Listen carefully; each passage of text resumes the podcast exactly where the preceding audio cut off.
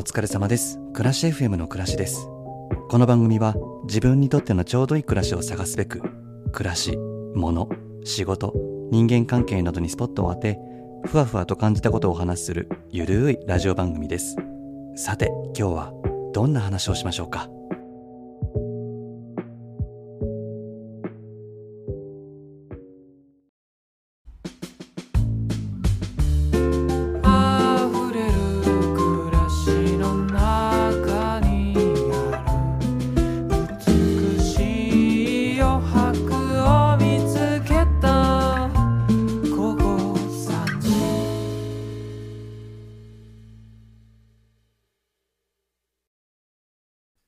疲れ様です。暮らし FM の暮らしです。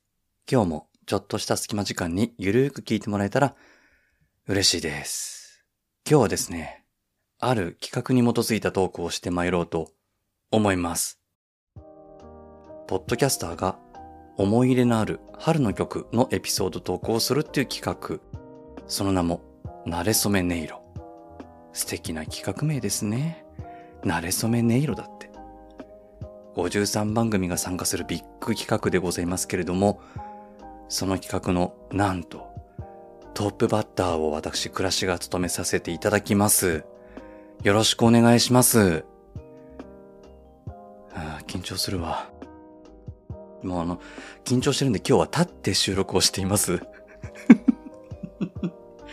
あの、机がね、あの、昇降できる高くも低くもなる机があるんですけど、うちにそれちょっと今日高くしまして、え立位の状態で収録をしております。よろしくお願いします。やだな、トップバッター。この企画の主催者でもあります、肋骨パキオのパキラジのパキオくんがですね、クラさんとトップバッターよろしくお願いします。あんまりプレッシャーに感じないでねってメッセージをね、くれたんですけど、いや、もうあれからもずーっと胃が痛い。パキオちゃん。どうしてくれんのこれ？だ、トップバッターってだってさ、どどうするこれ？いやーもうねそうなんで、いやーもうねって思うかっていうと、まあ、春の曲のエピソードを喋るじゃないですか。もう僕そもそもね、春が嫌いなんですよね。苦手なんですよ、春が。まあ暮らし FM のどこかの配信でもお話ししてるんですけどね、もう春が仕事の忙しい時期だったりとか、人の入れ替えがあったり、多かれ少なかれ業務の内容に変化があったりしてね、もう2月の終わりから4月の終わりくらいまでずっと、もうずっと心が落ち着かない状態。もうなまってしまいましたけど、心が落ち着かない状態。で、も毎年毎春体調崩すんですよ。もう本当に春ね苦手なの。なのにもかかわらず、この春が苦手な僕が、慣れ初め音色、春の曲のエピソードをトークをするっていうこの企画のトップバッター。ね、もうすでに緊張で早口ですけれど、まあちょっと頑張ってトークをしていこうと思っております。はい。ということで、まあね、今日から3月なんですけど、寒さも残っているけれど、まあもう春ですよね。4月から新生活が始まる人もきっとたくさんいると思うんですけれども、まあ、特にね、新入生、新社会人の皆さんなんかはね、ワクワクもあるでしょうけれど、緊張の方が大きいよって人も少なくないと思います。ということで、僕の何年か前の春先のエピソードと、その時、噛み締めるように聞いていた中村恵美さんっていうシンガーの新聞っていう曲をね、紹介していこうと思います。7年くらい前の話なんですけれど、約10年ほど勤めた場所から転勤になりまして、まあ、転勤といってもね、遠いところではなくって、隣の町にある支社に移動になったんですけどね。で、まあ、受け持つ業務はそんなに変わらなかったんですけれど、でもさ、場所とか人が変わるとね、もう文化もガラッと変わるわけで、なかなか馴染めなかったし、価値観とか労働観とかも違う人がたくさんいてね、なんか孤独だったんですよね。そんな中ね、新しい職場で一緒のチームになった柏木ちゃんっていう後輩がね、まあ柏木ちゃんっていうのは仮名なんですけど、そのか、柏木ちゃんはもうそこの職場歴が長くてね、仕事もバリバリできる子だったんだけれども、もいつもニコニコしててさ、どんな仕事もどんと来いみたいなマインドの持ち主で、すごく頼りになったんですよ。で、仕事で納得いかないことがあるとね、意見を交換したりとか、ま愚痴を聞いてもらったりとか、ま新しい環境になかなかなれない僕をね、僕の方が先輩なのにさ、後輩の柏木ちゃんがさりげなくフォローしてくれたりして、もうめっちゃ助かったんだよね。今でこそ僕ぼんやり生きてますけど、その当時はもう仕事に関してはもうイケイケな時期だったから、もう他のチームの人と一触即発みたいな場面もたまにあってね、もうほんと、柏木ちゃんからすれば厄介な先輩だったと思うんですよ。けども、まあ本当に上手に僕のことをいなしてくれて、僕にとってはもう後輩というか恩人なわけです、柏木ちゃん。やっぱね、環境の変化って非常にストレスを感じるじゃないですか。まあ僕はそうなんですけれど。中にはね、新しい環境イコール刺激がいっぱいで楽しいみたいな強靭な方もおると思うんですけれど、僕はもう環境の変化にめっぽう弱くて、そのストレスが攻撃に変わってしまうタイプなんだなって自分でもびっくりしたくらいだった。まあそれくらい新しい環境に振り回されていたのよね。で、ね、その時、柏木ちゃんと一緒のチームで取り組んでいる仕事も、これまた大変でね、新しい環境、大変な業務のダブルパンチ。ではあるけれど、柏木ちゃんっていうたくましい、頼もしい後輩がいたから、僕の大荒れだった心は徐々に穏やかさを取り戻したわけなんです。でもね、ある日、僕はもう、愕然とするんです。4月の末くらいだったかな ?5 月の、5月の頭くらいだったかな柏木ちゃんから、日曜日の夜に LINE が来たんですよね。明日、仕事が始まるかと思うと、眠れなくなるんですよねって。いやもう毎日あんなに元気に笑顔で働く柏木ちゃんだったんだけど、柏木ちゃんもやっぱりしんどいと思って、業務が大変でね。でもそれも表には出さずに、きっと移動したての僕の方が大変だろうって気を使って頑張ってくれてたんだなってそんなことにはまるで気づいてあげられず、自分のことばっかり考えてた自分を情けなく思ったし、柏木ちゃんに本当に申し訳なくって、謝ることしかできなかったんだよね。柏木ちゃんはいつも笑顔だったけど、笑顔だからといって大丈夫とは限らないし、自分もしんどかったのに、月曜日になると、今週も頑張りましょうねって声をかけてくれたり、ちょっと考え込んでいると、お腹空いちゃったんですけどお菓子休憩しませんか？ってお菓子を渡してくれたり、別の人との打ち合わせが長くなってデスクに戻ると、お疲れ様でした。会議大変でしたね。お先に失礼しますって付箋が貼ってあったり。なんか、そういう些細な言葉かけとか振る舞いってさ、自分も大変な状況でなかなかできることじゃないのに、些細な優しさを。僕はなんか空気のように当たり前に感じてしまっていたんだよね。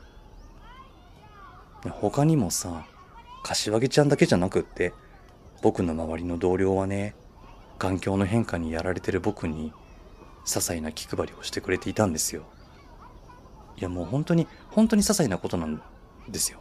朝笑顔でおはようって言ってくれたりとか入り口で鉢合わせて、お酒にどうぞっていう声かけとか、お昼になって、飯行く？って、ご飯行く？って声をかけたら、まだ途中の仕事を放り出してランチに付き合ってくれたりとか、僕のデスクの後ろを通るときに肩を揉んでくれるとか、優しい表情とか、黙ってうなずきながら話聞いてくれるとか、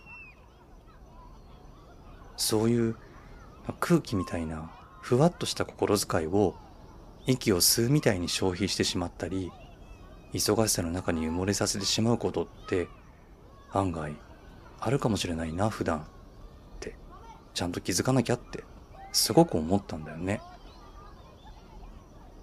中村恵美さんの新聞という曲、日々の暮らしの中で大切なことを忘れがする。それってすごく身近にあるからこそ忘れちゃうのかもしれない。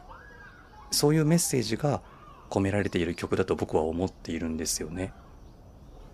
歌詞の中にね、ビニールがかかった新聞、びしょ濡れで届けてくれたんだろう。たったそれだけのことさ。たったそれだけのことさ。なんか忘れてる気がした。大切なこと。ってあって。新聞撮ってる人はわかると思うんですけど、雨が降ってる日の新聞って、新聞が濡れないように、ビニール袋に新聞を入れてポストに入れてくれるんだよね。ビニール1枚軽くて、薄くて、透明なあの1枚に新聞を入れる、その一手間は、真心だなって。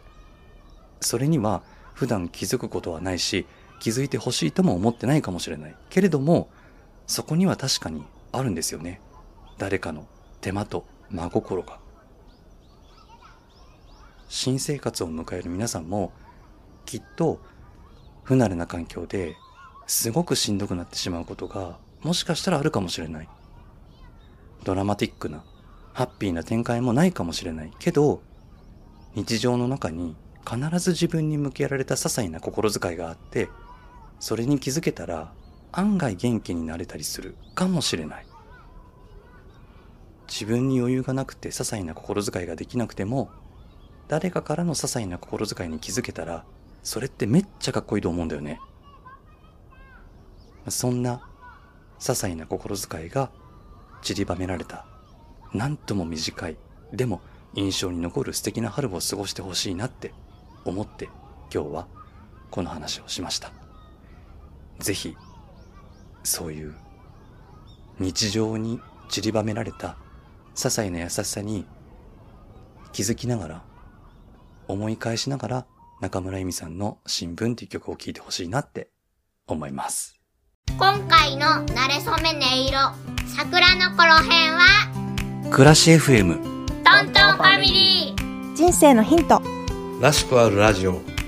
愛があるのが？当たり前。アラサーゲイの吠えたいラジオ。色物ラジオ。立体交差。日常音楽。日音大事な時にあんたはいない。台湾駐在独身ゲイリーマンの独り言。おしゃべりは思いつき。三つ穴コンセントのたわけ話にカフェラテを添えて平成マインドギャルの TMI オンアース大人の途中。宇宙の法則。おじさん二人 No way to say 生活アンダーザムー。ンノマド。ジャガジャガラジオ。それメープルインメルバル。ランランラジオ。虎の色からキツネ新宿2.5丁目ラジオ。ムキムキ夫婦の。アメリカ日記サラリーマンしんくんのトゥモローランド以上の番組でお送りしますさあ、ということで、暮らしの春のエピソードいかがでしたでしょうか？いやー、緊張しましたわ。は あさあ、えっ、と、私、暮らしの次にですね、この慣れ初め音色、バトンを受け取ってくださるのは、ポッドキャスト番組、トントンファミリーさんです。この番組はですね、6歳差の男の子2人がパパとの会話や楽器を楽しむ番組。ゆるい会話やゲームを参考にお子さんと遊んだり、寝る前のお話会みたいな気分で、ぜひ聞いてみてください。収録スタジオはベッドの上です。っていう番組なんですよね。くまとんくんとバナトンくんがお子さんで、パパトンと3人で話をしている番組なんですけど、なんかね、家族でゲームをしたりとか、たわいもない話をしている。なんかそんな様子も番組で配信してるんですよね。なんか子育てをそのコンテンツにするってすごいなって思ったし、まあ僕は子供がいないからわかんないですけど、すごい子育てをめっちゃくちゃ楽しんでるなっていうね、印象を受けました。そして、パパが、パパトンがね、そのお子さんの話を聞くのがすごい上手なんですよね。話を引き出したりするのが。で、多分、パパのその話上手、聞き上手なところが、お子さんたちにもその伝わっていて、お子さんたちのお話もね、すごい上手なのよ。びっくりする。あとね、過去回にね、うんと、クマトンとバナトン、その男の子の兄弟がね、二人で買い物に行く様子を収録したっていう配信があって、それもまたなんかね、愛おしいわけ。で、買い物終わった後に、買い物どうだった？みたいな振り返りの場面もあったりして、なんかね、すごく良い。そして、この番組、その回は2022年の配信も聞いたんだけど、最近のやつ聞くと、うんとね、バナトンがね、声変わりしてんのよ。なんかそれも、あ、なんか、成長してるって思って、そこもなんかね、胸キュンポイントでした、僕は。うん、なんか、あんな話上手、聞き上手なお子さん、クマトンとバナトンになんか、話聞いてみたいと思ったし、僕の話も聞いてもらいたいなと思って、なんか暮らしのお悩み相談を クマトンとバナトンにあの聞いてほしいなって思ったりもしたんで、ぜひ、うん、コラボ、待望です、僕。一気にファンになってしまいました。ぜひ皆さんも、トントンファミリー聞いてみてください。よろしくお願いします。今回の慣れ初め音色、桜の頃編は、マッキーの、ちょっと聞いてよ日々のいとま、肋骨パキオのパキラジ。枕元で聞くラジオ。今夜は陽介と語りませんか？余すことなく。カウチポテトブラザーズ。セイラジオ。喫茶ほぼ8。日が子0時50分。言葉にできない夜の話。まるまるゲイのおかわりどうですか？最終日に間に合った0時ちょい前のゲー。奏でる細胞。こじらせ。平成。やわ。広告をやって楽しむ、見て楽しむ、話して楽しむ、アドバタラジオ。ケイトコケのニュースと捉えろインザスカイ同じ釜の飯を食うエモーショナルのロジックさよなら。今日。九郎浜井の黒ラジオ。ねえ一歩踏み出してみない？喋り足りない部。金曜日の焚き火会。ゲイルチョーキャスト以上の番組でお送りします。暮らし FM では皆さんからのお便りをお待ちしております。暮らしにまつわること、物、仕事、人間関係などについて感じたこと疑問に思っていることを番組概要欄にあるお便りフォームからどしどしお寄せください。よろしくお願いします。この番組に興味を持ってくださった方は番組のフォローを、Apple Podcast のレビューや Spotify の評価でポチッと星をつけてくださるとすごく励みになります。よろしくお願いします。さあ、ということで今日は慣れ初め音色という企画で春のエピソードトークをさせていただいたのと同時に春の曲のご紹介をさせていただきましたがいかがでしたでしょうか？中村恵美さん中村恵美さんはうんと確かね畑元博さんが所属する事務所のライブを僕が聞きに行った時にオープニングアクトだったっけな。それでうわなんだこの人めっちゃくちゃいい歌歌うじゃん。いいと思ってそっからファンになったんです。もうずいぶん前の話なんですけど。すごいね心にギャンギャン響く名曲を歌っていますのでたくさんぜひ聴いてみてください。よろしくお願いしますさあ3月の1日トップバッターとして、なれそめ音色話をさせていただきましたけれども、これからどんどんいろんな番組さんのなれそめ音色続きますので、お楽しみにしていただければと思います。よろしくお願いします。それでは、暮らし FM、この辺で、暮らしでした。